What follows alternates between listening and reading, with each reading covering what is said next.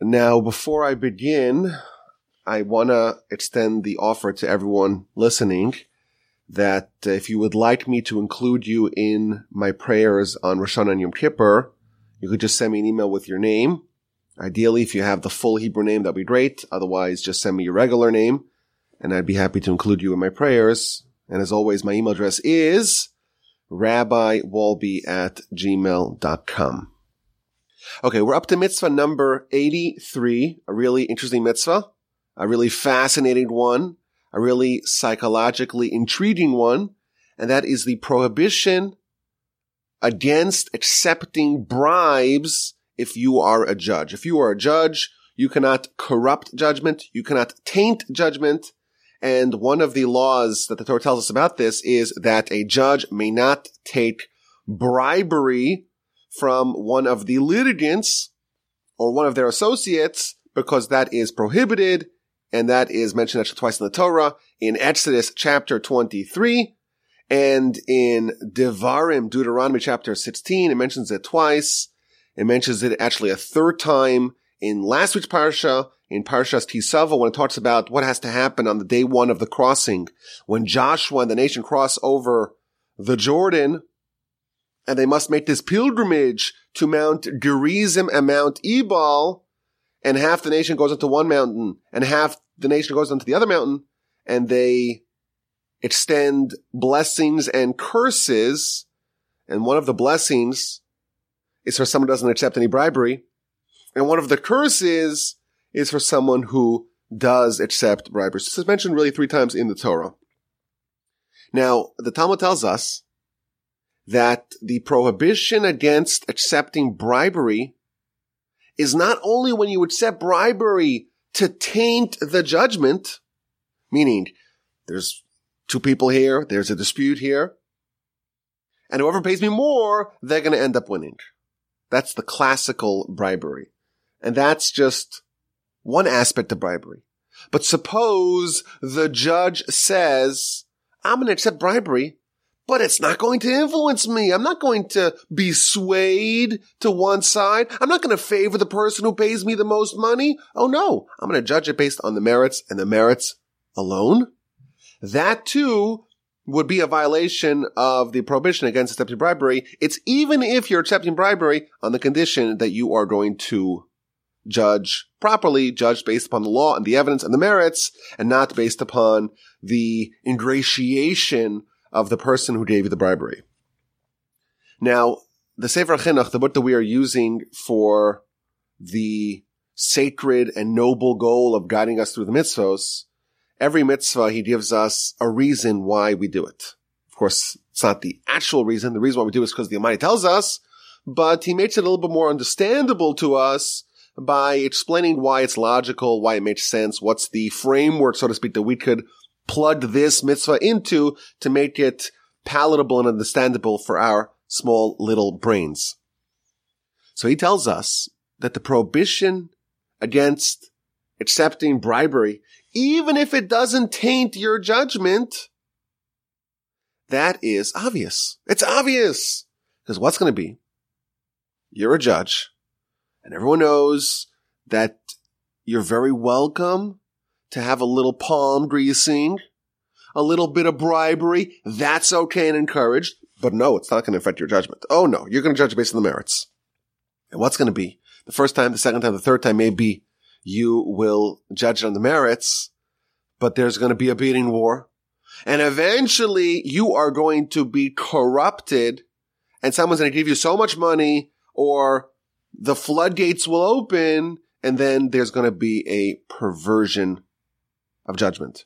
And therefore, to get rid of this completely, we don't take any bribes, not monetary bribes, not other forms of bribes as we shall still see, because it could lead to the corruption of judgment. That's what the Sefer Chinuch tells us.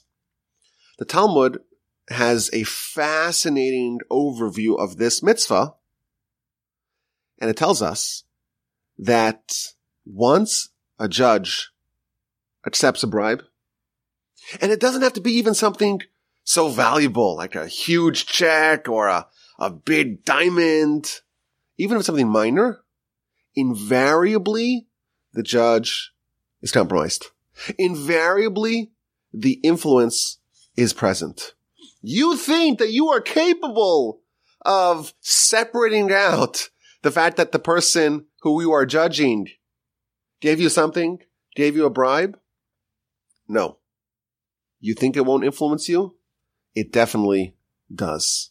It is impossible, says the Talmud, to remove the effects of reciprocity.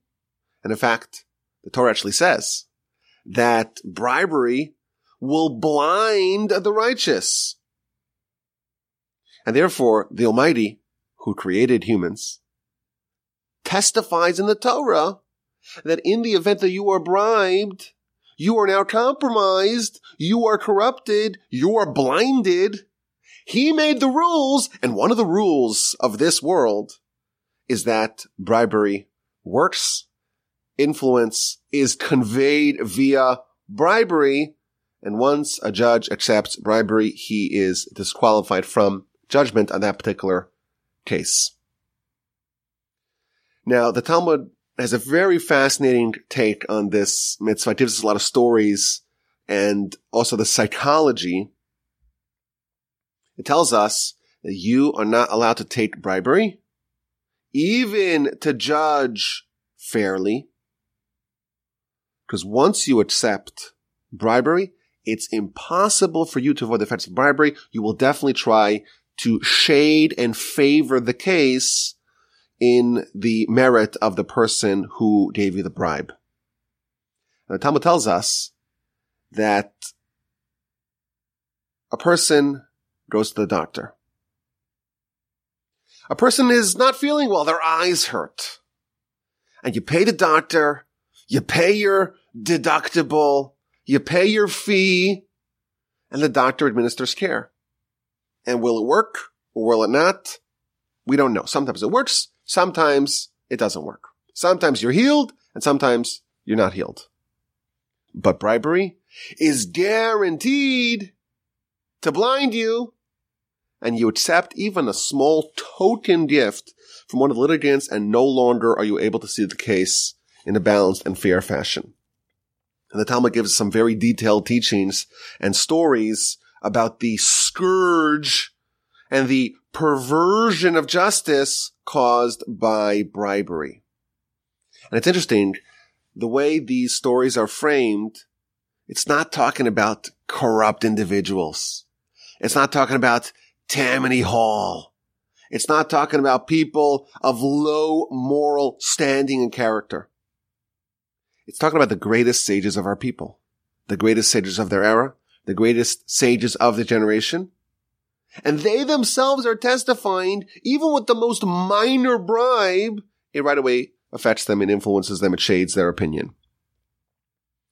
And the Talmud points out that the Hebrew word used in Exodus to describe bribery is a non-monetary word. It's shochad. Shochad means to bribe, but not necessarily in a monetary fashion if it was speaking specifically about a monetary bribe, it would use the term betza, which means specifically monetary. So Talmud tells us that even verbal bribery, that too, where the judge receives no tangible benefit, that too already disqualifies them.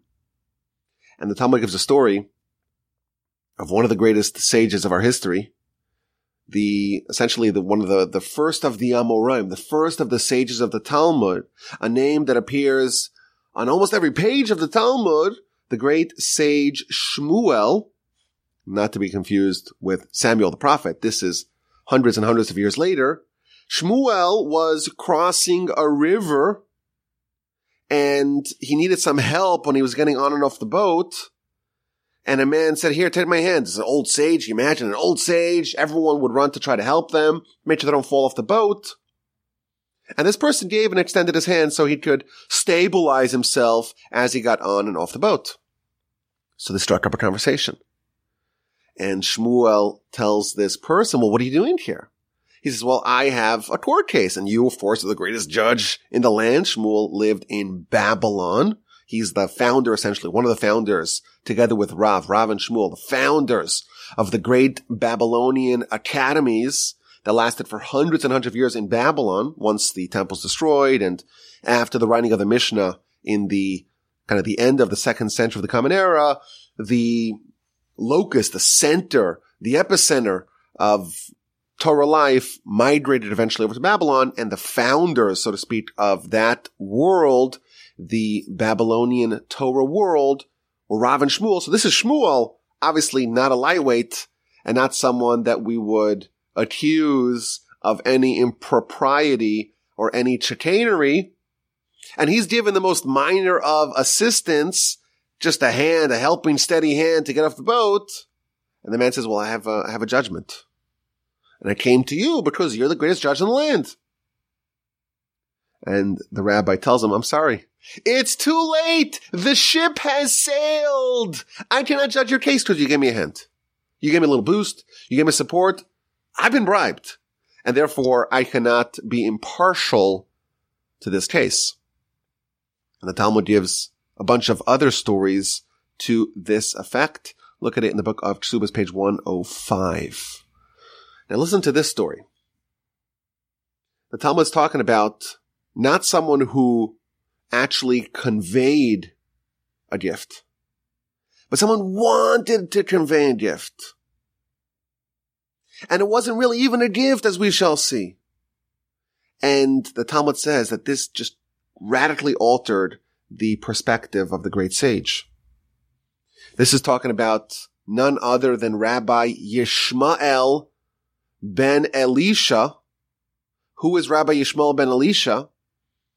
Why would anyone name their kid Yishmael? Yishmael is Ishmael. Ishmael is the other son of, of Abraham. Well, the Talmud tells us that Ishmael actually repented. So he's good. His kids, I don't know. It's a mixed bag.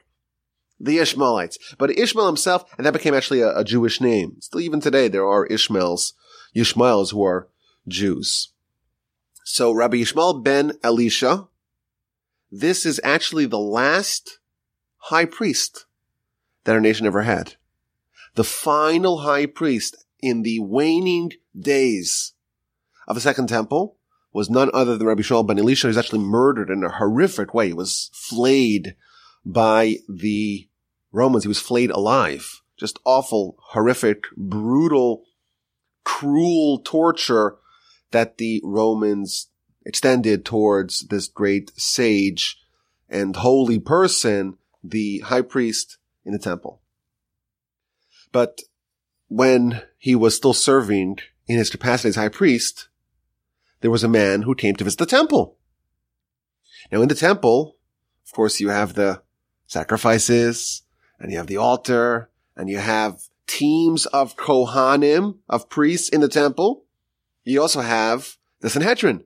The Sanhedrin, the judicial branch, so to speak, of the nation, the Supreme Court of the nation, they are permanently stationed on Temple Mount. So it's a place where judgment, so to speak, is juxtaposed to the more ritualistic, shall we say, mitzvos of our nation in doing the sacrifices, etc. So there's a man who comes to Jerusalem and he comes to the great high priest, Rabbi Yishmael Bar Elisha. And he says, I have a gift for you. Now, what does it mean, a gift? This is not a reference to some sort of arbitrary gift. This is one of the 24 gifts of the Kohen. If you're a Kohen, by definition, you are a direct descendant of Aaron, and you are a better person than everyone else. Why? Because you are a direct descendant of Aaron, and other people are not. And by dint of that, you are endowed with a special spiritual status that you didn't earn. It was bequeathed to you. You are someone who inherited it. It's just this hereditary greatness. You're a Kohen, no one else is. And there are some perks.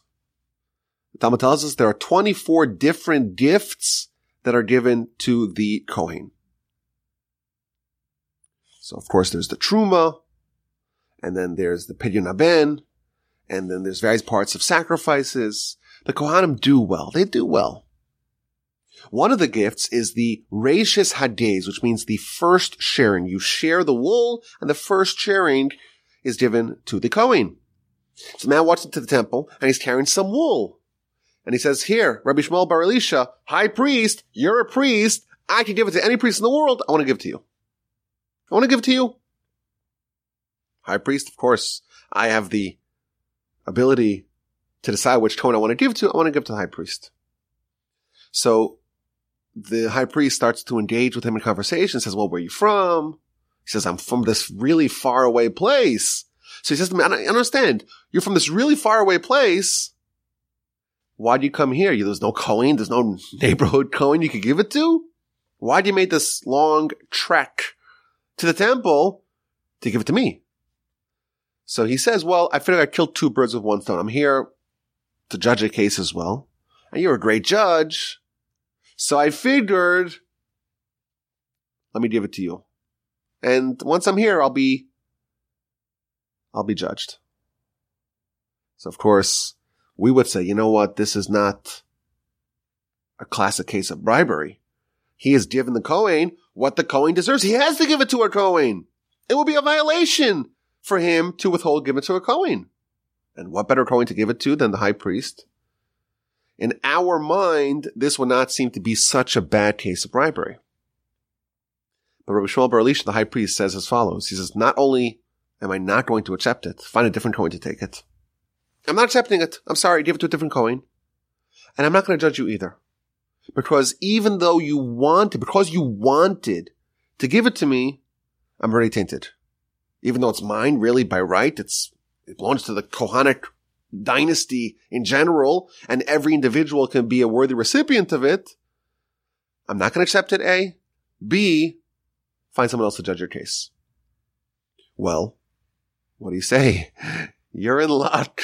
You happen to be in the place that contains the greatest rabbis, the greatest sages and scholars in the entire world. Okay, so they found someone else to take the case. So this individual finds some other Kohen to give his first sharings to and finds some other sages to judge his case. And Rabbi Yishmael Bar Elisha, he was listening in to the arguments, so to speak, the back and forth, the deliberations, the the the stance, so to speak, of all the litigants, and there's a whole debate. That's what happens by a court case. It's not just a quiet library. One side presents the case, the other side presents their counter argument, and they duke it out and they try to bring sources to prove the legitimacy of their side. And Rosh Elisha is on, he's in the temple, so he's around and he's walking around, and every time he listens in, he's like silently in his heart lobbying for the guy who wanted to give him the Reishis Hagez, who wanted to give him the first share. He's like, say, no, say this. No, no, no, don't make that argument. No, no, no, say that. Of course, Rabbi Yishmael Elisha is a great sage himself. He's not just a high priest. He could have been a judge. But he finds himself silently arguing, lobbying, petitioning, thinking of all the arguments in favor of this one guy he hasn't met before, who just wanted to give him something that really was by right his, and he didn't even accept it. And then he made this announcement. He says the souls that accept bribes should be blasted, should be destroyed. He says, listen, I did not even accept it. I didn't accept it. And you know what? Had I accepted it, it would have been mine by right. I would have accepted something that belongs to me because I'm a Kohen. And this person has to give the first sharing to the Kohen. Nevertheless, it completely altered my state of mind and completely made me try to favor the person that ingratiated himself to me, how much more powerful is actual bribery when you, A, do accept something that is not yours to begin with, it will completely alter your state of mind. One final story from the Talmud. It's a little bit of a complicated story, but there were two sages really involved here. One sage was visited by someone and he said, I have a gift for you. What's the gift? Some small fish. I want to give you some fish. And he says, well, what are you here for? He says, I'm here to judge the case. He says, I'm sorry. I'm not going to accept your gift and I'm not going to oversee your case. I'm tainted. And he responded by saying, by proving, so to speak, that it's very important that he give the gift. That's fine. We'll have the case judged elsewhere, but I want to give you the gift anyhow. And he quotes the verse in, uh, in the book of Kings.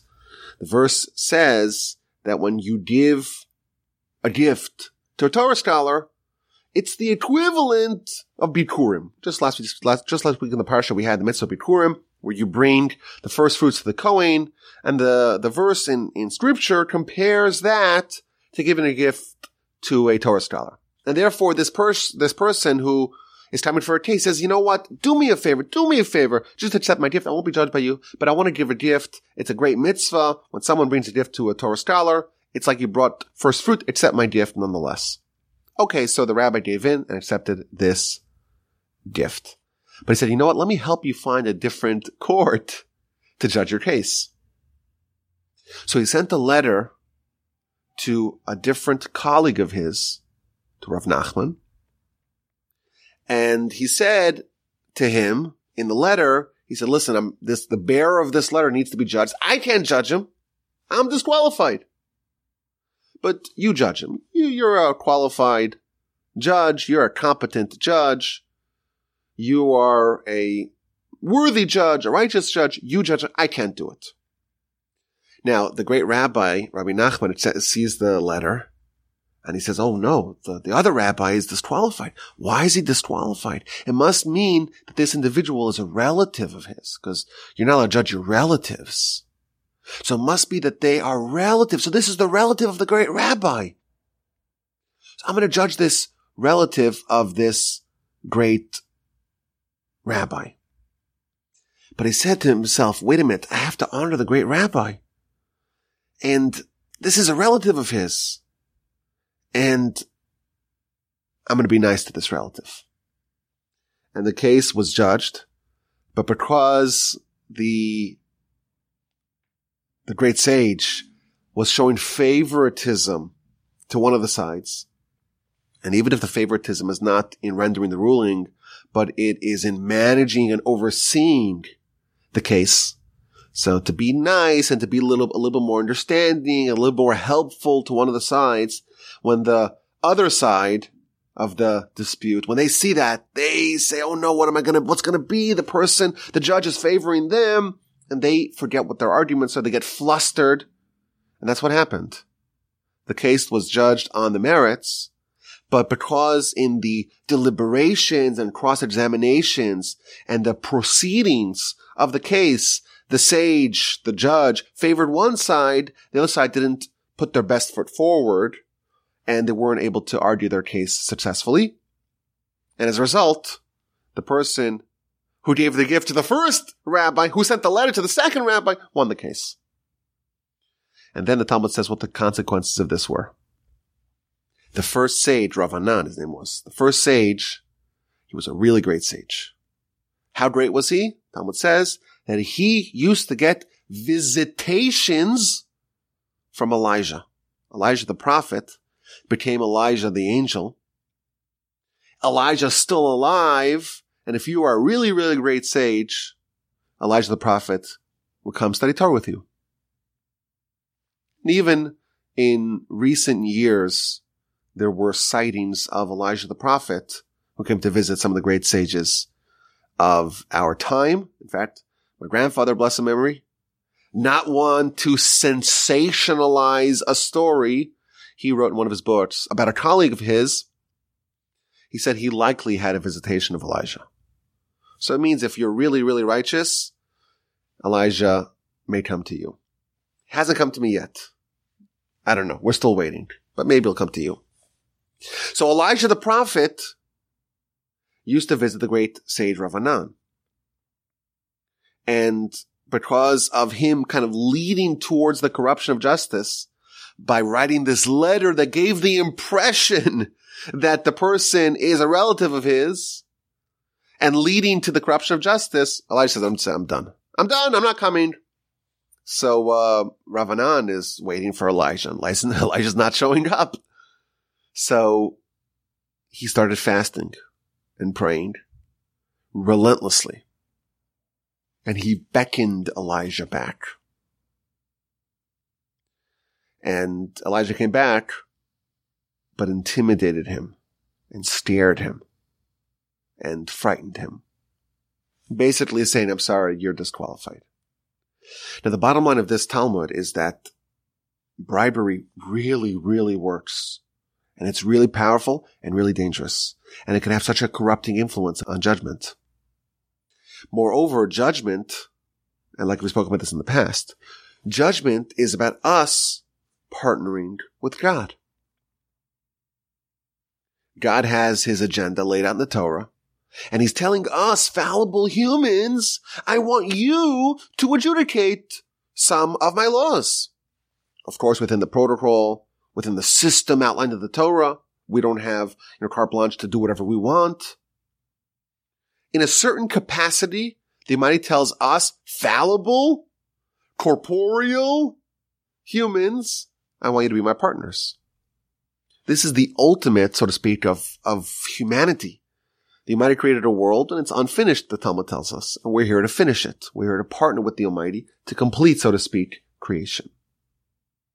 And the most active way that we can do that is via the execution of judgment. It's very direct. A case comes before us and the litigants are coming to the court to say, what is God's opinion on this matter? And the sage who renders the ruling, or the court who renders ruling, is in effect partnering with God. They're saying this is the definitive will of the Almighty, which is a wild thought. And if you misrepresent God, if for somehow you're in the court and you render a ruling that's counter to the will of God, and you portray it, you present it, it's purported to be the will of God and you misrepresent that, that's a terrible crime. And there's zero tolerance for any such shenanigans. Even if you lead someone to the corruption of justice, you don't do the corruption of justice yourself. In fact, you recused yourself from the case. But it led somewhere down the line to someone to misinterpret something that eventually led to the corruption of justice. That already warrants that you lose your Elijah visitation. Now the Talmud continues with some fascinating psychology about how it works. Talmud says that why is shochad, why is bribery, why is it so effective, why is it so potent to corrupt justice? Says the Talmud, when someone gives a gift to someone else, that fosters an emotional closeness between the two people. And the person who receives the gift, they start to view the person who gave the gift as like an extension of themselves. And just like we are not capable of seeing our own f- faults, or at least it's very hard for us to see our own flaws and faults, our own shortcomings. We see that very easily by other people, but when it comes to us, we are designed almost to make it very difficult for us to see our own shortcomings when I have someone else who is like an extension of myself, they are afforded the same charitable justice. And therefore, just like we don't see our flaws, we don't see the flaws of the people that we love. And therefore, if I love one of the litigants, I'll be predisposed to seeing only their righteousness. Says the Talmud, the word shochad, shochad, which means bribery, is an amalgam of two words, shehuchad, shochad shehuchad, which means shochad is bribery, shehuchad, that they become one. Chad is one, like echad is one. The giver and the recipient become one. They become unified in their heart. Only a neutral party can be impartial, but someone who is influenced by bribery, someone who loves or even hates one of the parties involved is disqualified. Now, I think today there's a lot of science to talk about the law of reciprocity. When someone does something good to you, you feel compelled to reciprocate, to give something back in return. But of course, we don't need the science. We know from the Torah. There's a great book on this matter. If you're interested in reading about the science, a great book called Influence by the, considered to be the, the father, so to speak, of, of uh, persuasion and influence. And this is about the science of how exactly it works. We don't need the science. We have the Torah and the Talmud showing us how it exactly works. There is a humorous story about this. Whenever we talk about bribery, I tell the story. In the Volozhin Yeshiva, so this is the kind of the mother of the modern yeshiva movement, it was in Russia. And the yeshiva had many students, hundreds of students, but there was a problem with the permitting. They didn't have a permit to run such a large institution. What they would do every year is they would give a little bribe to the local governor and say, well, this is the list and it's a short list and they wouldn't check because, you know, they got a bribe. That's just the way it works. Some palm greasing, it works. Now, one year, they discovered that there's a new governor in town and he's a very straight shooter, very honest, very honest, very righteous doesn't accept any bribes. So what are we going to do? We have a big problem here. The yeshiva has thousands and thousands of students, or not thousands, hundreds and hundreds of students, and they're entitled to have, I don't know, 40 or something like that. And the only way to get it stamped by the governor is if you bribe him, but this one doesn't accept any bribes. So they came up with a creative solution. One of the heads of the yeshiva, the famous Reb Chaim Brisker, Reb Chaim Soloveitchik, was one of the legends of the, uh, of the yeshiva world, he said, I, got, I got this. I got this. He doesn't accept bribes. I'll show him how, how to accept bribes. I'll, I'll, I'll influence him. Watch. So in the middle of the summer, he walked in to visit the governor wearing very thick, heavy winter garments. Thick fur coat and a thick fur hat. And it was middle of August. And even in Russia was really sweltering hot. So the governor started laughing at this rabbi shows up dressed completely out of season. And he says to him, what are you doing? You look like a clown. Why are you dressed like this? So he responds, he says, well, last night I had a dream. I had a dream and my grandfather came to me in the dream. And he said, there's going to be a massive snowstorm. That's going to happen tonight. So I said, you know what? I want to be, want to be dressed properly for the, for the occasion. My grandfather said that in the dream. So the governor started laughing at him. What do you believe in these silly dreams? Really? Really? The great rabbi believing these silly dreams says, listen, we'll make we'll make a bet. We'll make a wager. We'll have a 25 ruble wager. If it snows tonight, you pay me 25 rubles. If it doesn't snow tonight, I'll pay you 25 rubles. Governor says this is a deal. Of course, that night it did not snow. And the next morning, the governor gets his 25 rubles. And then he gets the registration list. And it's the same truncated registration list. And he rubber stamps it. The bribery works surreptitiously as well. I have a theory that someone could be bribed and the influence of the bribe will work even if they know they're being bribed.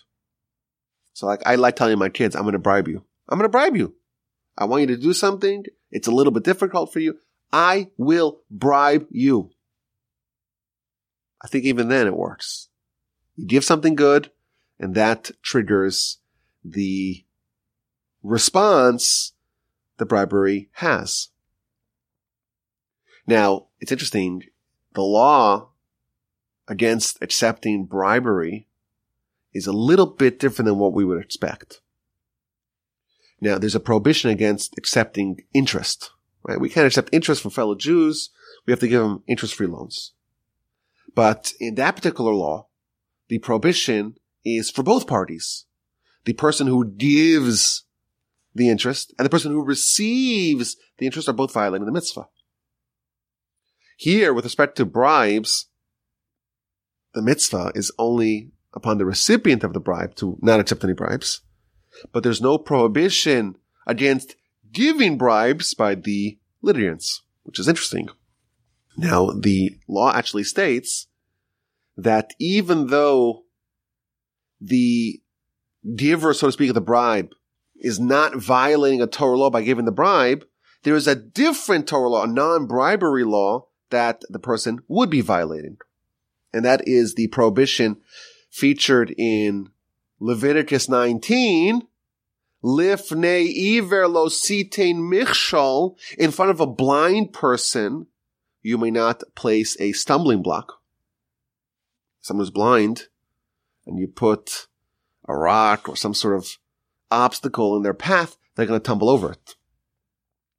And that's a prohibition. But our sages explained to us that that's not just only talking about a physical stumbling block in front of a blind person, but anything that I do that causes someone else to stumble, whether physically or spiritually or financially or any way, that I do something that causes someone else to suffer or to, to stumble, that would be a violation of not placing a stumbling block in front of the blind. And included in that, I cannot set up someone to sin. I cannot design a situation in which the person, some other person, is going to sin. And therefore, if I give a bribe, in fact, I'm placing a stumbling block in front of the other person because they're going to accept the bribe and they're going to violate the law. And therefore, I cannot contribute to someone else violating the law. And therefore, even though you will not kind of transgress a bribery centric mitzvah, you will be transgressing the prohibition against placing a stumbling block in front of a blind person. Now, as you mentioned, at Mount Gerizim and Mount Ebal, there were blessings and curses, 11 of them to be precise, 11 specific ones and one general one. Blessings conferred on people who do good and curses conferred against people who do bad. And there is a little bit of a curious potpourri of mitzvos featured, but one of them is cursed is he who accepts bribery in judgment. And therefore, this is not just a prohibition that is, so to speak, a general prohibition. It is actually included in being cursed. And that's a terrible thing because the entire Jewish nation accepted this curse. And this uh, is something obviously that we do not want to be part of. Now, if someone did accept a bribe, they would also be obligated to return it. It's not something they could keep they would have to return. There would be a, an obligation for them once they did accept. Of course, they violated that initially, but they must return it. It's not really theirs. Now, the sages tell us that there is one instance where a judge can be compensated, and that's if the person is being compensated for his time. So you're a judge, but you're also a mechanic. And two litigants come to be judged, and that means you're going to have to forego the income that you would have made in your other job. You can be paid for the loss of income in exchange for the time that you are serving as judge, provided that they're paying you what you lost and no more.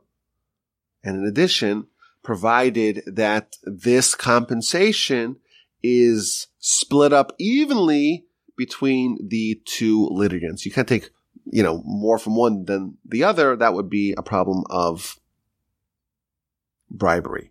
Now, last year in my Parsha podcast, which by the way, I must tell you is nearing the completion of the fifth cycle of the Parsha podcast, which is a very delightful accomplishment. With the help of the Almighty, we actually did a podcast, a brand new podcast every single Parsha this year.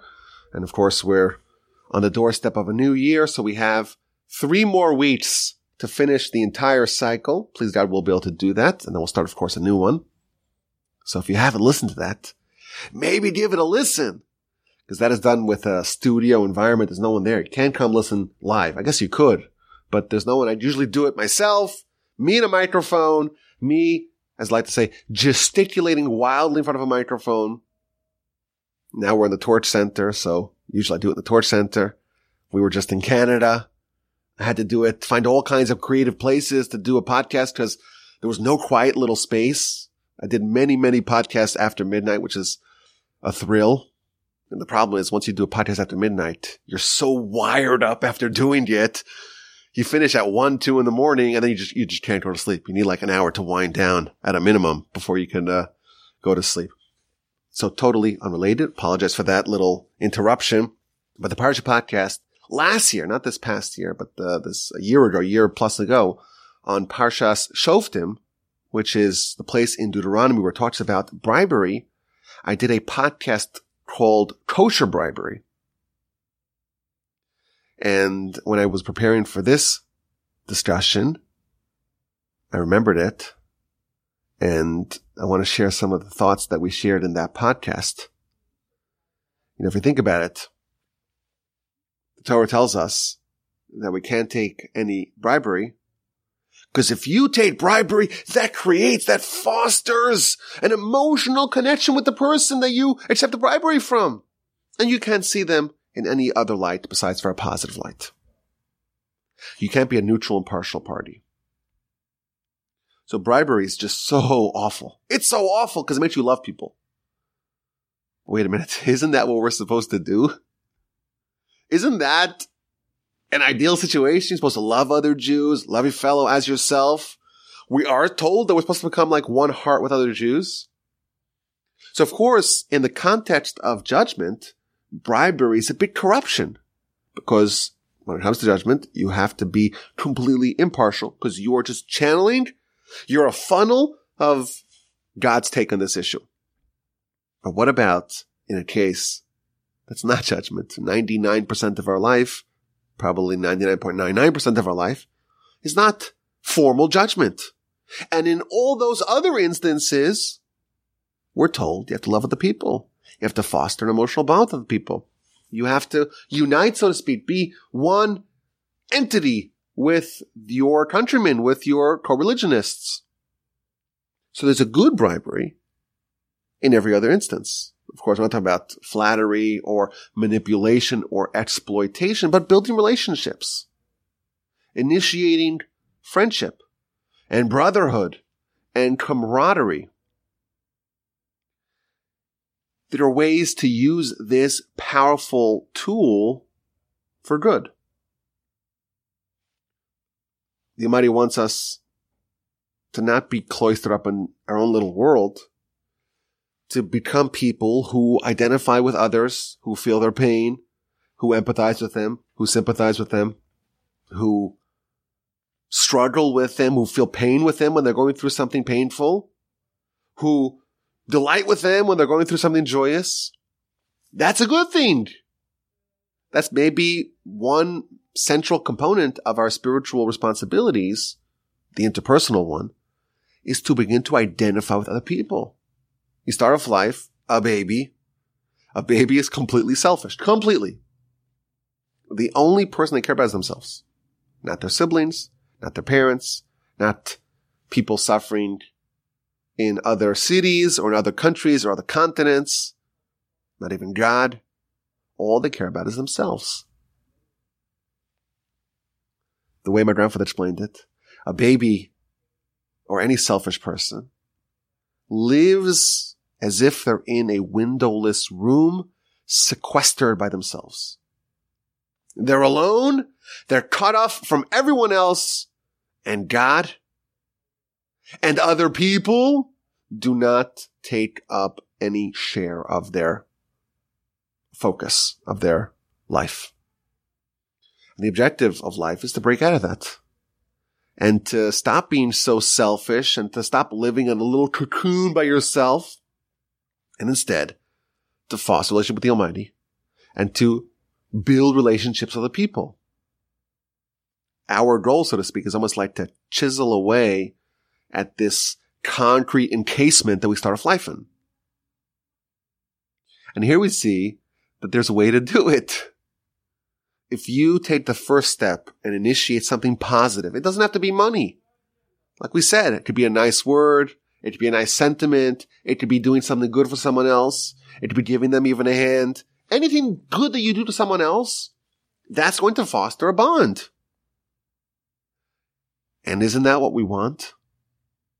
Now, of course, there are other ways to use this. The Talmud tells us that one of the ways to defeat the Yetzer Hara is to bribe it. Your body doesn't want to do mitzvos. Your body says, I don't want to do mitzvos. Don't force me to do these things. Well, what do you say? We're going to study Torah and we'll have steak together. Whenever we study Torah, we have steak. What happens now? Suddenly, your body starts to crave mitzvos. Let's study more Torah. I want more steak. That is bribery. That's a very good kind of bribery because you're bribing the would-be antagonists. You're bribing them to be desirous of mitzvos.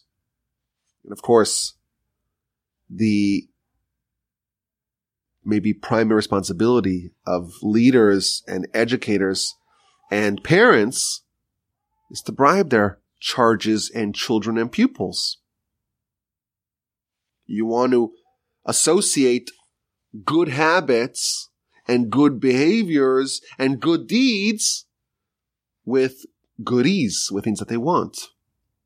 You give a child a candy because they did well on their test. You're bribing them. They don't want to study. They want to play video games. That's what they want to do. They want to watch television. They want to ride their bike. They want to fraternize with their friends. They don't want to study. But you bribe them. And that's a good thing. So we see that this kind of human nature, we can apply it in very negative ways, but we can also apply it in very positive ways. We could, we could bribe our children. We could bribe our friends to become friends with us, people want to be friends with. We could bribe the parts of ourselves that are resisting to our spiritual ascent. We could bribe them too. And all you need is a little bit, a little sniff of it. And the effects of the bribery are very powerful and almost instantaneous. You could bribe yourself. You could get the parts of yourselves that are resistant, that are recalcitrant to mitzvos, bribe them. Easiest thing to do. When we finish a book of Talmud, the custom is to make a big feast in celebration. Now, obviously the question you would ask is, wait a minute, you're, you're eating food and steak and meat and wine and what a delight, what a party. That's a very body centric thing to do. Why would you link that to finishing a book of Talmud, studying the Almighty's Torah? This is the answer we still need to bribe ourselves. We face an uphill battle in our quest for achieving greatness. And this is a very powerful tool in our arsenal, arrow in our quiver, if we want to actually change. But of course, when you are a judge and you're sitting in judgment, you must be completely impartial. And even the slightest bribery taints you. The Torah testifies that you become blind and you cannot see the case and weigh the case and weigh the evidence and assess the merits of the case. You can't do it anymore. You're disqualified. Bribery works really, really, really well. And that's missing number 83. Bribes and palm greasing. A judge may not accept bribes of any sort, even if they think that they are smart enough and clever enough and capable enough to make a Chinese wall to separate the bribes from the case, they can't do it. If the greatest sages of our history can't do it, certainly we cannot do it either. I thank you for listening. My email address is rabbi wolbe at gmail.com. Well, how do you spell rabbi? R-A-B-B-I. Wolbe is a little bit hard to spell. I've seen so many versions of how this word is spelled, but the way it's spelled, if you want to reach my email address, is W as in whiskey, O as in Oscar, L as in Lima, B as in Bravo, E as in Echo at gmail.com. I look forward to your questions, your comments, and your feedback. And as I mentioned earlier, if you want me to include you in my prayers Rosh Yom Kippur, send me your name. Ideally, if you have it, the Hebrew name, the full Hebrew name, which means your Hebrew name and the Hebrew name of your parents. If you have that, if not, just send me your name, whatever your name may be. And I, please God, uh, will try to include you in my prayers on the upcoming days of Rosh Hashanah and Yom Kippur.